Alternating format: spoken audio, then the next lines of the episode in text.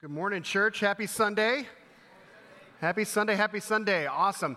All right, if you are just joining us, we are in a series called The Story, where we're going through a chronological view of the message of Scripture, starting in Genesis and ultimately landing in the book of Revelation in April. And as we're going through this, the goal of this is that our people here at this church are not intimidated by Scripture, in that they're intimidated because they feel like it's too disconnected, too difficult to understand, too out there, but actually recognize that through the Holy Spirit, we can actually grapple with the reality of what God is calling us to do in 2018 and not think that the Bible is just some archaic book. And so if you've got your Bible, you could turn that in that to 1 Kings chapter 18. If you have your copy of The Story, which has all the Scripture that we're going to be going through this year, definitely open that up to chapter 15.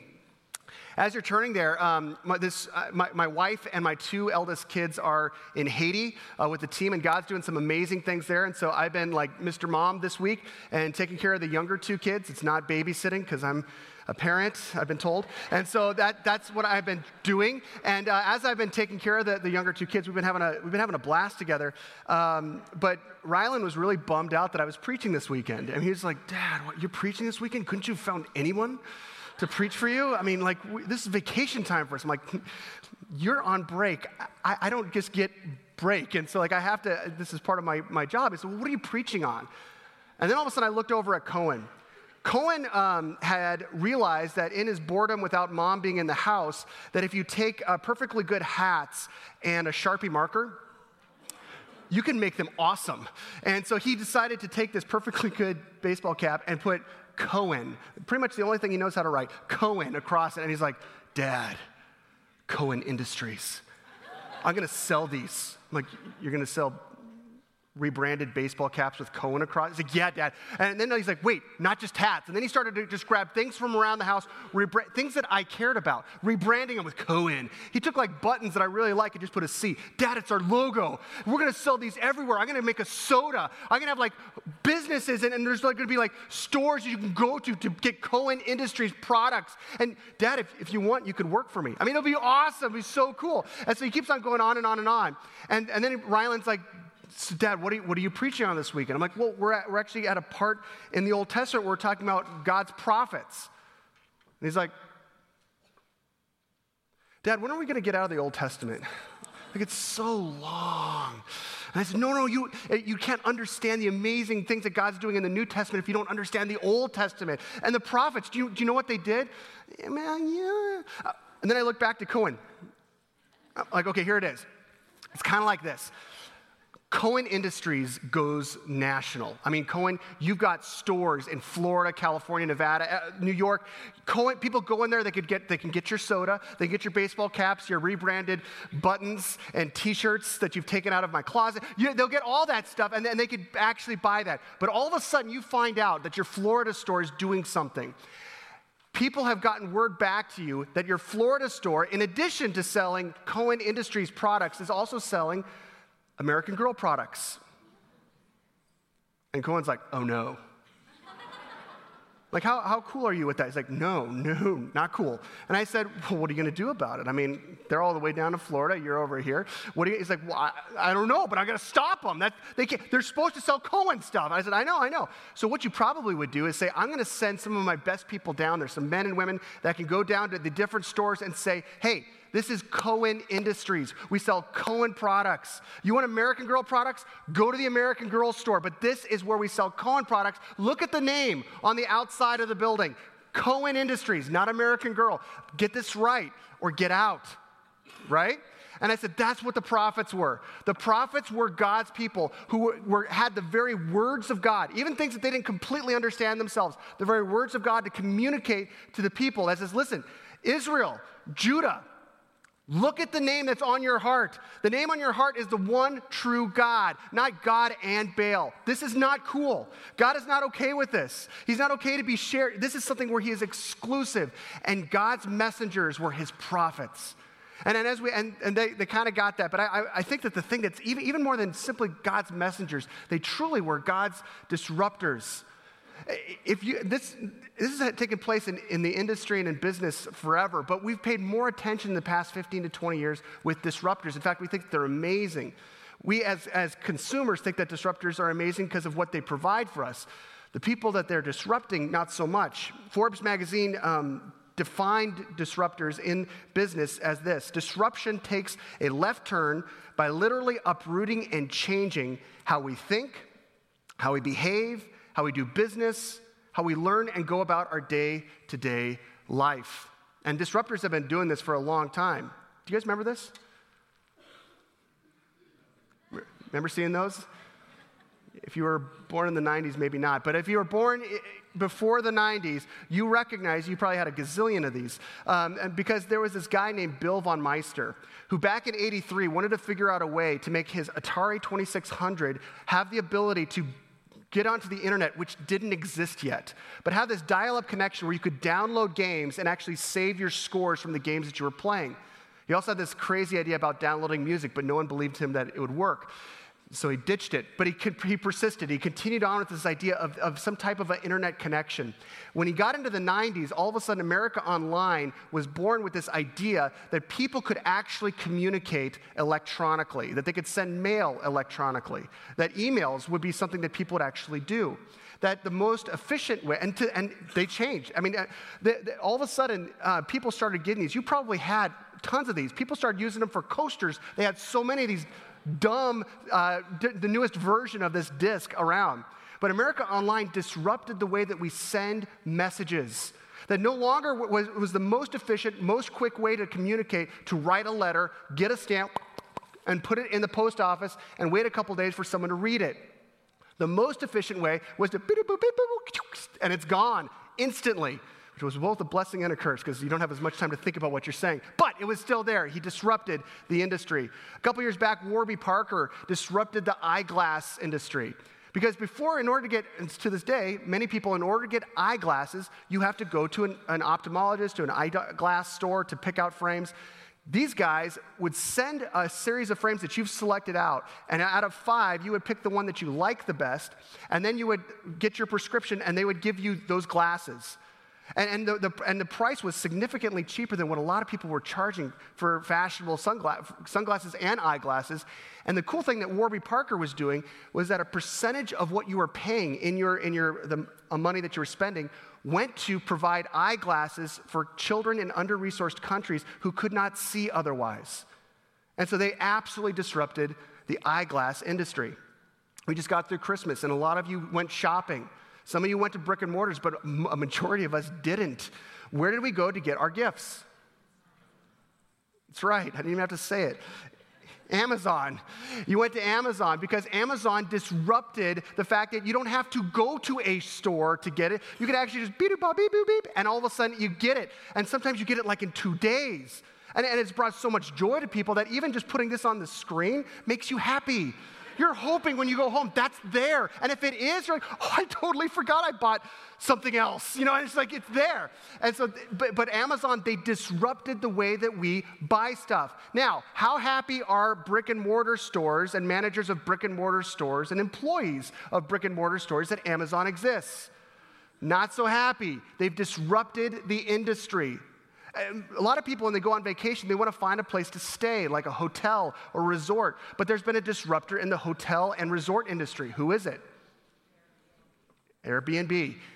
This idea was pitched and was never thought that it was going to fly, because who in the world in their right mind would go into somebody's house that they don't know and stay there?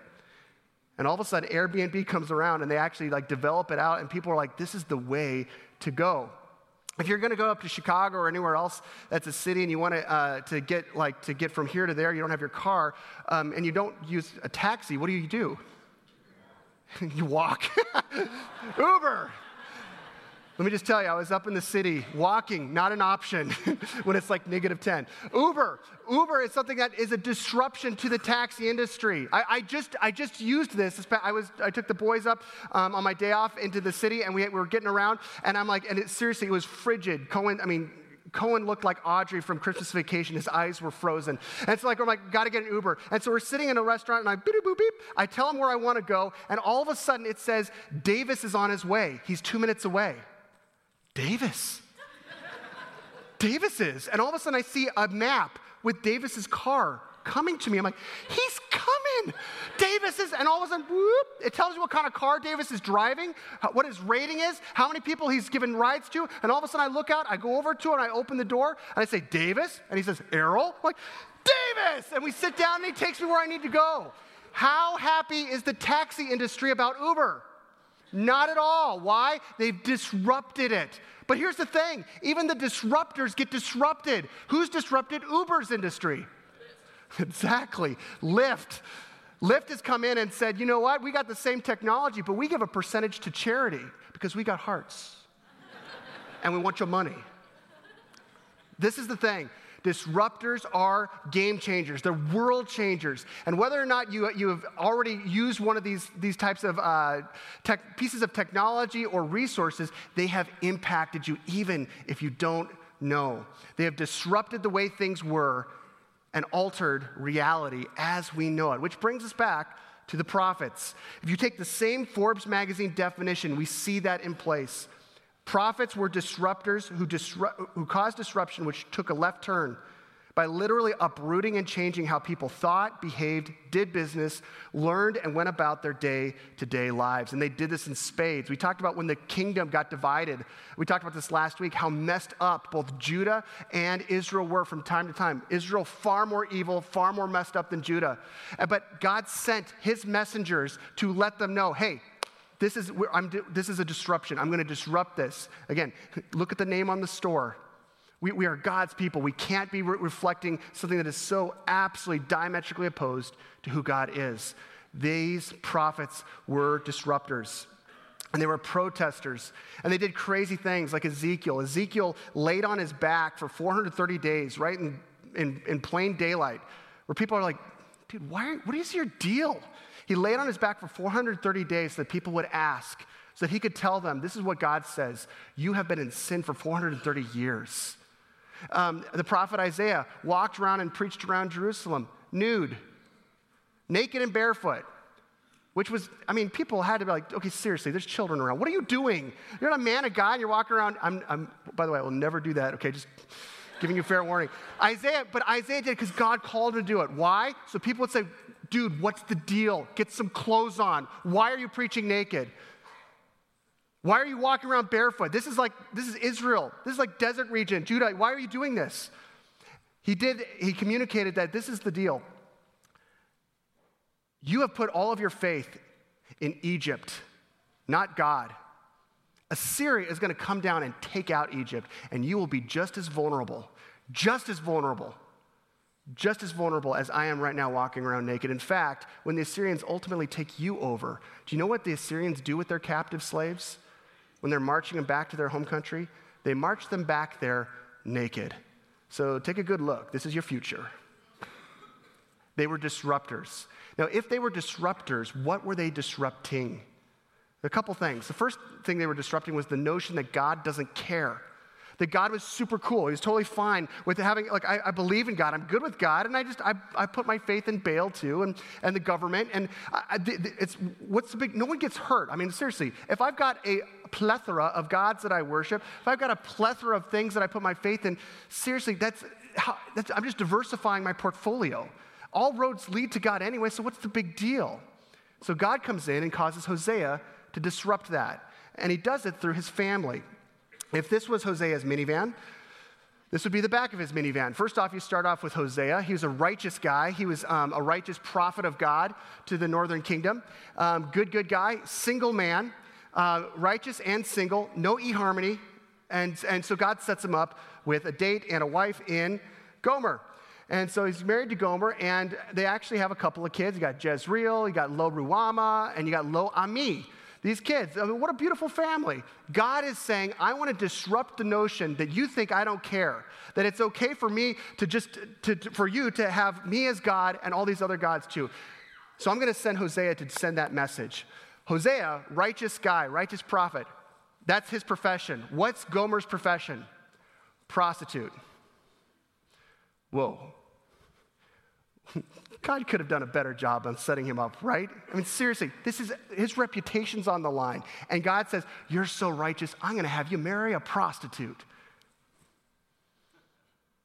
And he does. And the worst thing is that her prostitution doesn't stop on their wedding day. At night, she's bailing out and she's running out into the street doing exactly what she did before they got married. And it's everybody knows about it. Even people that are employing her know about it and spreading the word. That's Gomer. Now, Jezreel, we believe from how the scripture is written in Hosea chapter 1 that Jezreel is actually their kid. But God is the one who tells Hosea how to name his kids. Jezreel sounds like a really, really cool name. And it's a beautiful valley in Israel. It really is. It's gorgeous, lush, but it's a valley full of conflict and contradiction. It's both beautiful and it's also the history ground of injustice. Pagan idolatry took place there. Bloodshed was, people say that the valley of Jezreel is green because it's watered with the blood of the soldiers. It's absolutely, these terrible calamities and tragedies took place in this valley. And God is saying this, that's just like how it is with us. You're married to a prostitute. I'm calling you to be faithful to her because I'm faithful to the prostitute wife I have, which is Israel. Jezreel, just like this, Israel, you're both beautiful and conflict because there's so much injustice within you. And then they got Lo-Ruhamah. We're pretty sure Lo-Ruhamah was not Hosea's. And so Lo-Ruhamah, you know what her name means? It's a pretty name. But you know what the name means? I've got zero patience for you. I'm done. Now, some of you probably should have named your kids that. No more patience. Not for you. Some of us should have been named that. I've got no more patience for you. But God wants Hosea to name his daughter, his first daughter, Lo-Ruhamah, because he said, that's how I feel with you. I've been patient forever and ever and ever, and you keep trying my patience. And then they have a little boy. They don't. Gomer does, because this is, again, someone who's probably the product of prostitution, this child. And Lo-Ammi is, again, a pretty name until you realize that Lo-Ammi means not mine. Lo-Ammi means not my people. This is not, and who's this baby? Oh, well, this is my baby. My baby, not my kid. Not my kid. But you probably already knew about that. Lo-Ammi, and so with each one of these kids, the back of the minivan for Hosea's family was a consistent recognition of where Israel was in contrast to where God had called them to be. And so God, when you get into Hosea, at the end of Hosea 1, beginning of Hosea chapter 2, you see God just saying, okay, let's take a sidestep from this symbol, this picture of what I'm painting in this family and say how it is between us.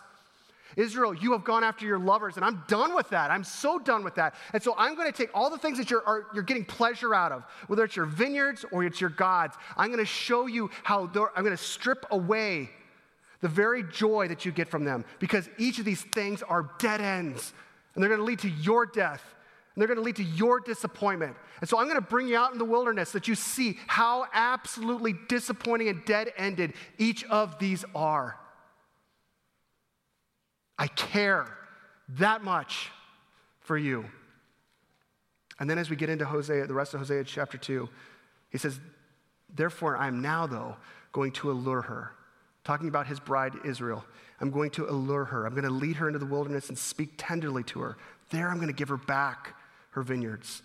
And we'll make the valley of Achor, which means trouble, the valley of Achor, a door of hope. There she will respond as the days of her youth, as in the days she came up out of Egypt. Like, I mean, listen to God. It's like, don't you remember when I brought you out of Egypt? All of your hope was in me at that point. You loved me back there, back when our relationship was fresh and new. It could be like that again. In that day, declares the Lord, you'll call me my husband. You'll no longer call me my master. I will betroth you to me forever. I will betroth you in righteousness and justice, in love and compassion. I will betroth you in faithfulness, and you will acknowledge the Lord.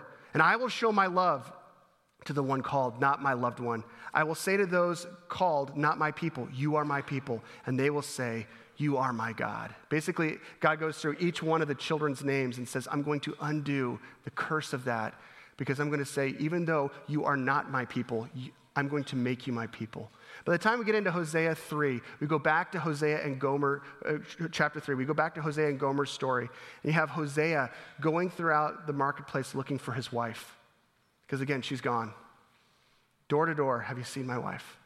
Trying to figure out the people who she's who have employed her and asking these men, have you seen my wife? Have you seen my wife? And eventually, you see that the prophet, this righteous prophet, again, surrenders not only his finances, but his reputation as he buys his own wife out of the sex trafficking, sex trade. And he says, now, I'm going to be faithful to you. I'm going to be your husband. I'm going to continue being your husband. And you're going to be faithful to me. And we're going to be back. In spite of everything that's happened, we're going to start fresh, anew.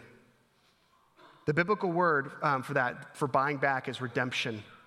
And the thing that Hosea and all the prophets were doing, they were setting the table for the fact that God himself was going to do more than sacrifice his finances or his reputation to buy back his bride from being enslaved to sin. And this is where it comes back to us. The concept of Hosea disrupting the notion that God doesn't care and the other prophets doing the same is this: to a people that God didn't care to be shared, like I'm just one of many, he wanted to help them to elevate their understanding of how God sees this, to say, no, this is not just I'm like an app on your phone where I'm just one of many. This is exclusive. If you treated any relationship like you're only good to me when you're useful to me, but then after that, I can kind of keep you at arm's distance. How exploitative is that relationship? How manipulative is that? I only care about you when you're doing something good for me, but let's be honest, I can bail at any point because I can have as many other lovers as I want. It's all good. God is saying that would cause rage in anyone, and that causes rage in me. I care that much. In 2005, two individuals, Smith and Denton, did a study of American religiosity, specifically with American youth, but it spoke volumes of how we are as a country. And even though if you think of America as a Christian country, this study really just exploded that notion because it said that we skew towards Christian or Christian-ish, but the truth is that we're honestly a little bit better described as having moralistic therapeutic deism as our religion of choice. Moralistic because it's kind of like you need to be a good person. Therapeutic, it helps me feel good about myself. And deism, God exists, I'm sure, but I don't really need to be connected to him. And the tenets of this faith is incredibly American in its nature. Number one, God exists who created and ordered the world and watches over human life on earth. No problem there. Two, God wants people to be good, nice, and fair to each other as taught in the Bible and by most other world religions. Three, the central goal of life is to be happy and to feel good about oneself. Four, God does not need to be particularly involved in one's life except when God is needed to resolve a problem or help you pass a test. Five, good people go to heaven when they die. Now this might sound pretty like, what's wrong with that? That's kind of what I believe. What's wrong with that is that's a very American religion. It's just not Christian. It's not from the Bible. Good people don't go to heaven when they die. Sinful people destined for hell go to heaven when they die if they have Jesus who's given them his righteousness.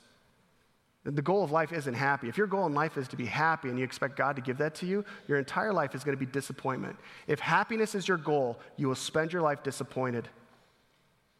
If following God is your goal, you will be happy. Happiness will be thrown in. But when life is tragic, your life is still on course. Why?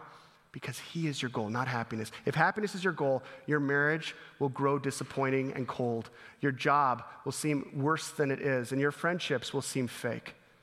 However, if following God as the one true God above you, if that is your goal, he will throw in happiness on the side. To a people who thought that God doesn't need to us, God's cool to being shared. As one of many, he reminds us this is a relationship.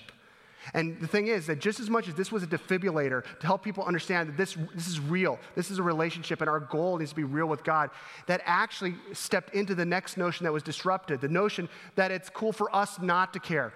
God is communicating through the prophets, not only is this a real thing, but if this is a real thing between you and me, real with God leads to ultimately being real with in the world.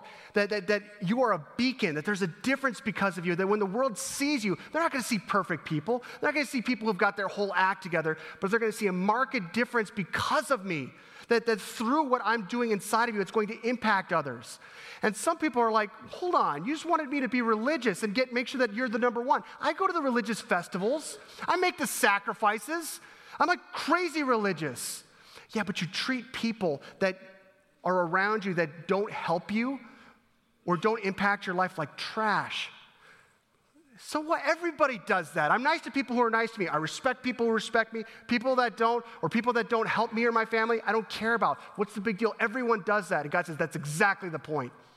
Because this is real, it has to lead to a real difference in how I see those folks.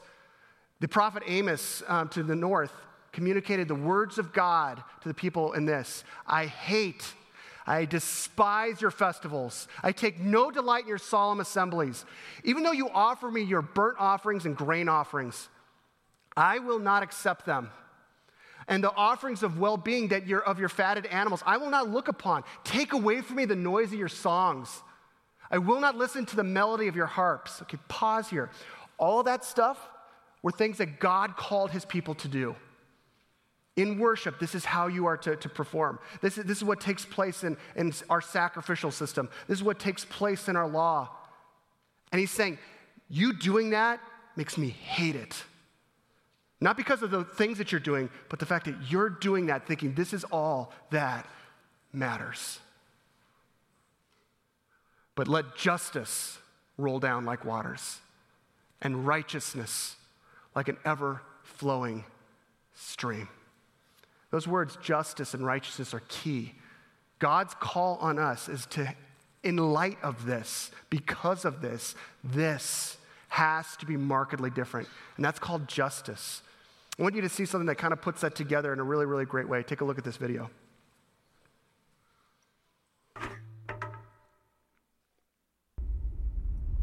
If you were a praying mantis, it would be socially acceptable to devour your mate. And if you're a honey badger, you have no regard for other animals. You don't care. If you're a panda with twins, it's normal to abandon one to take care of the other. But if humans do any of these things, we would call it wrong, unfair, or unjust. Yeah, why is that? Why do humans care so much about justice? Well, the Bible has a fascinating response to that question.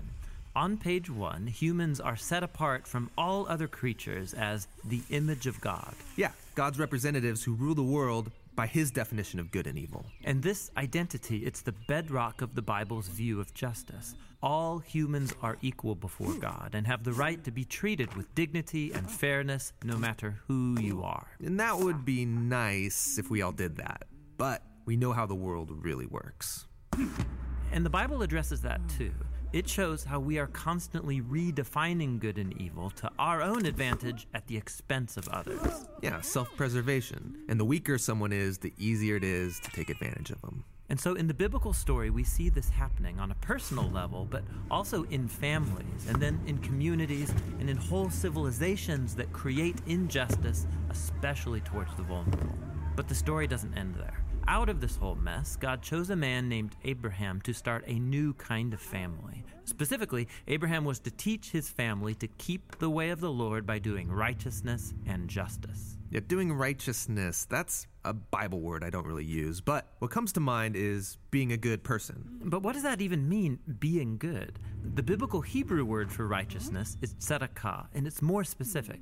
It's an ethical standard that refers to right relationships between people. It's about treating others as the image of God. With the God-given dignity they deserve. And this word justice, it's the Hebrew word mishpat. It can refer to retributive justice. Like if I steal something, I pay the consequences. Exactly.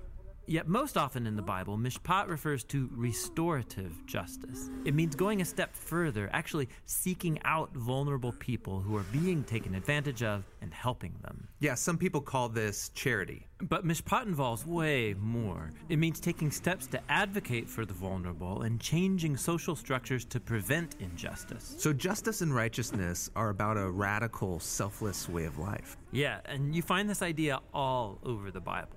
Like here, in the book of Proverbs, what does it mean to bring about just righteousness? Open your mouth for those who can't speak for themselves. And what do these words mean for the prophets, like Jeremiah?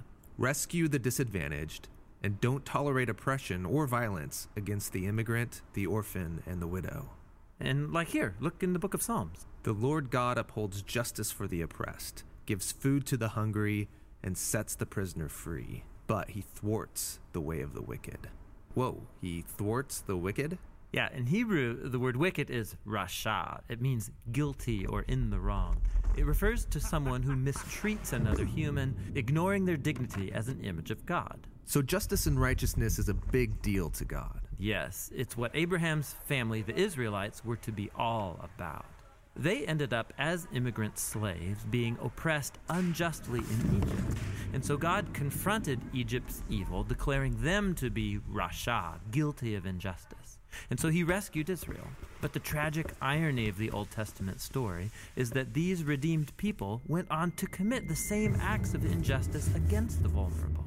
And so God sent prophets who declared Israel guilty. But they weren't the only ones. There's injustice everywhere. Yeah, some people actively perpetrate injustice. Others receive benefits or privileges from unjust social structures they take for granted. And sadly, history has shown that when the oppressed gain power, they often become oppressors themselves. So we all participate in injustice, actively or passively, even unintentionally. We're all the guilty ones. And so this is the surprising message of the biblical story. God's response to humanity's legacy of injustice is to give us a gift, the life of Jesus. He did righteousness and justice, and yet he died on behalf of the guilty. But then God declared Jesus to be the righteous one when he rose from the dead. And so now Jesus offers his life to the guilty so that they too can be declared righteous before God, not because of anything they've done, but because of what Jesus did for them. The earliest followers of Jesus experienced this righteousness from God, not just as a new status, but as a power that changed their lives and compelled them to act in surprising new ways. Yeah, if God declared someone righteous when they didn't deserve it, the only reasonable response is to go and seek righteousness and justice for others. This is a radical way of life, and it's not always convenient or easy. It's courageously making other people's problems my problems. This is what Jesus meant by loving your neighbor as yourself.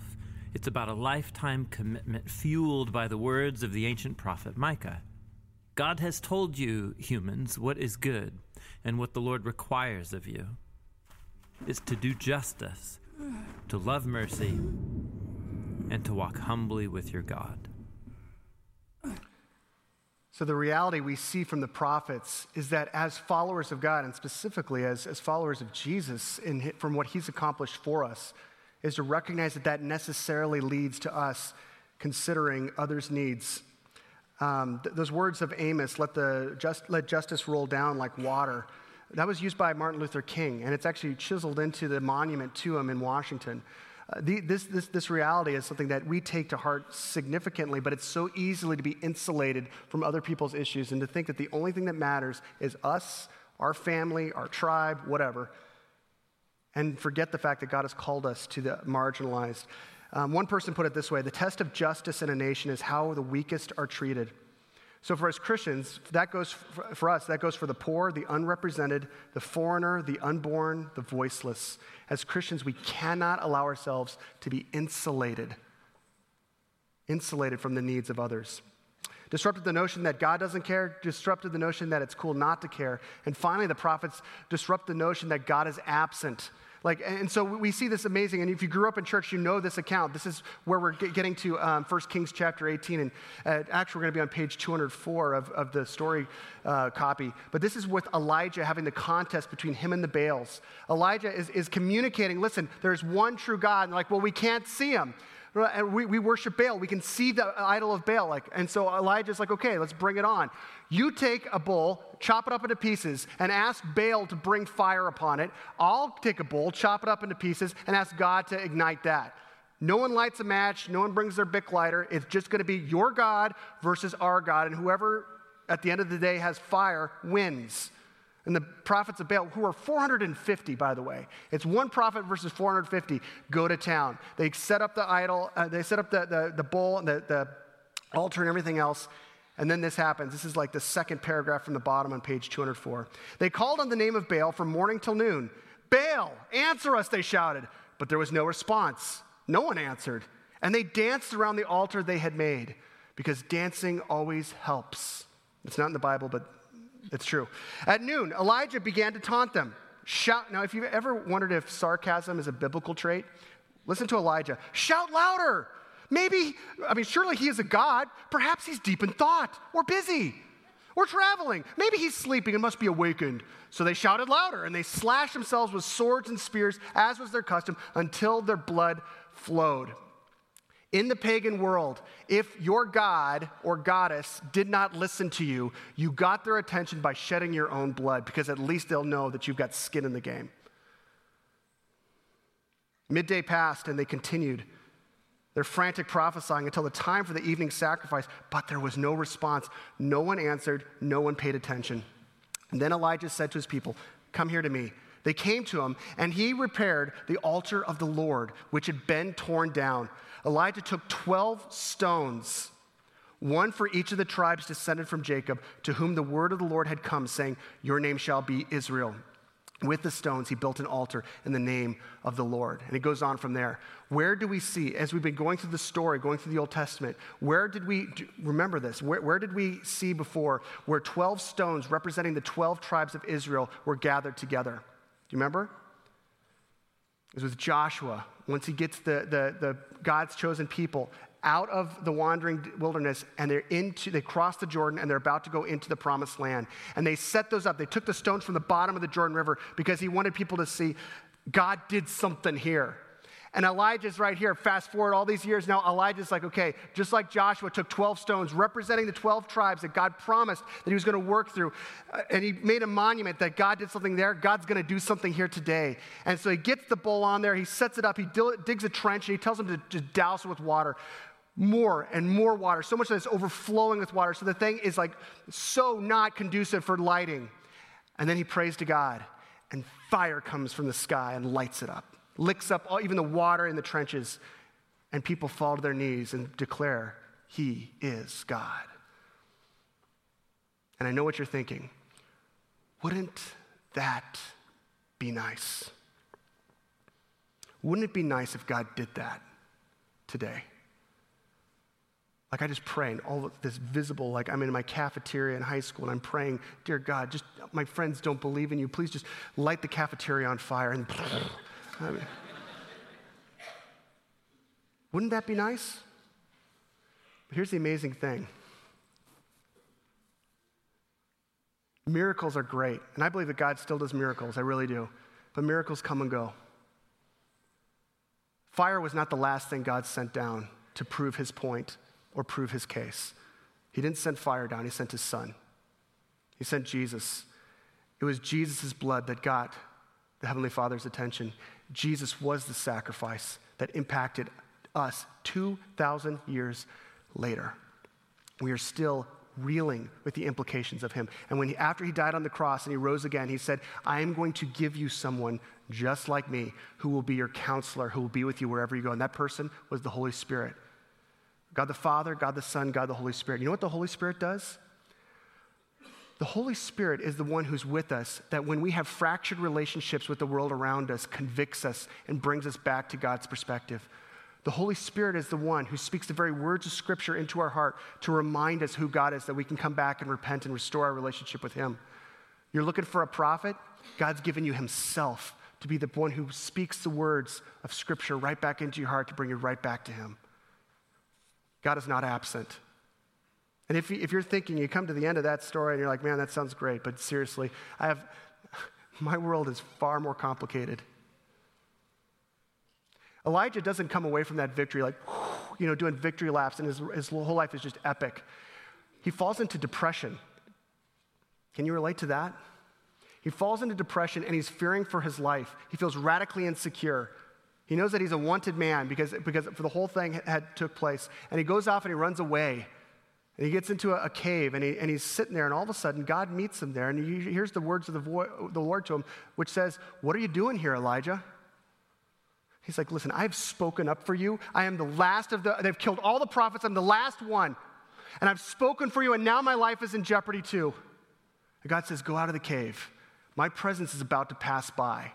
And then all of a sudden, this massive windstorm comes through, and it's like shattering rocks all around him, and he thinks that it must be God. But the author lets us know and informs him that God is not in the windstorm. And then there's this huge earthquake, and this has got to be God doing this. And the author of 1 Kings reminds us, God was not in the earthquake. And then this fire, this sounds like California weather, all over. This fire scorches the whole land, and all of a sudden, God must be in that, but God wasn't in the fire.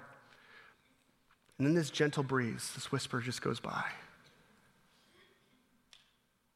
And that's when he puts the cloak on over his face because he knows that he's experienced the calm presence of God ministering to him in that moment. And he goes back in the cave, and God reiterates the same question he asked before.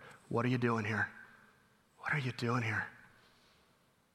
That was a turning point in his life because he goes from there to training up the rest of the prophets who would succeed him and continue ministering to Israel after he was taken away by God. Here's my question for you. Is God disrupting your life? Are you allowing him to disrupt you? Or are you insulating yourself from his disruption? Because if you are, allow him to speak into, what are you doing here? What are you doing here, Eric? What are you doing here, Katie? What are you doing here, Josh? Sarah, what are you doing here? Because if you feel so alone in the midst of this tragedy, if you feel so alone in the midst of this doubt and this confusion, surrender your heart to God who is here, who is real, who really cares and really cares about your decisions in your life. This could be the turning point where you watch God work in and through you in the next chapter in significant ways. Amen? I'm going to pray for that for you because I know that I don't know your story. And we're also going to pray for this morning's offering. But during our prayer time, I want you to seriously consider what is it that God needs to disrupt within your heart this morning. Let's pray. Lord Jesus, it's very easy for us to hold on to you as God, as one of many. Or even though if we don't feel that we're super pluralistic religiously, we put our faith in our skills, in our retirement, in our job, in our relationship, first and foremost in our life above you. Lord, help us find what true security, true peace is by surrendering to you. Lord, I pray that you help and convict us to see that not just be a faith statement, but a faith statement that leads to a life change, transformation, that impacts the way that we treat even those who don't matter to us, that'll stem from your heart, because we're your people. Lord, as we take this morning's offering, I pray that, God, that you use it to impact those in our community who are poor, who are impoverished physically and monetarily, as well as spiritually. And God, that it'll help not just our community, but the globe and areas of this world that are not only starving for resources, God, but starving for your word, that your word will be preached to them, and that, God, we will see impact and wholeness, not coming from people movements, but from your movement. And we'll give you the thanks and the glory for it. It's in Jesus' name we pray. Amen.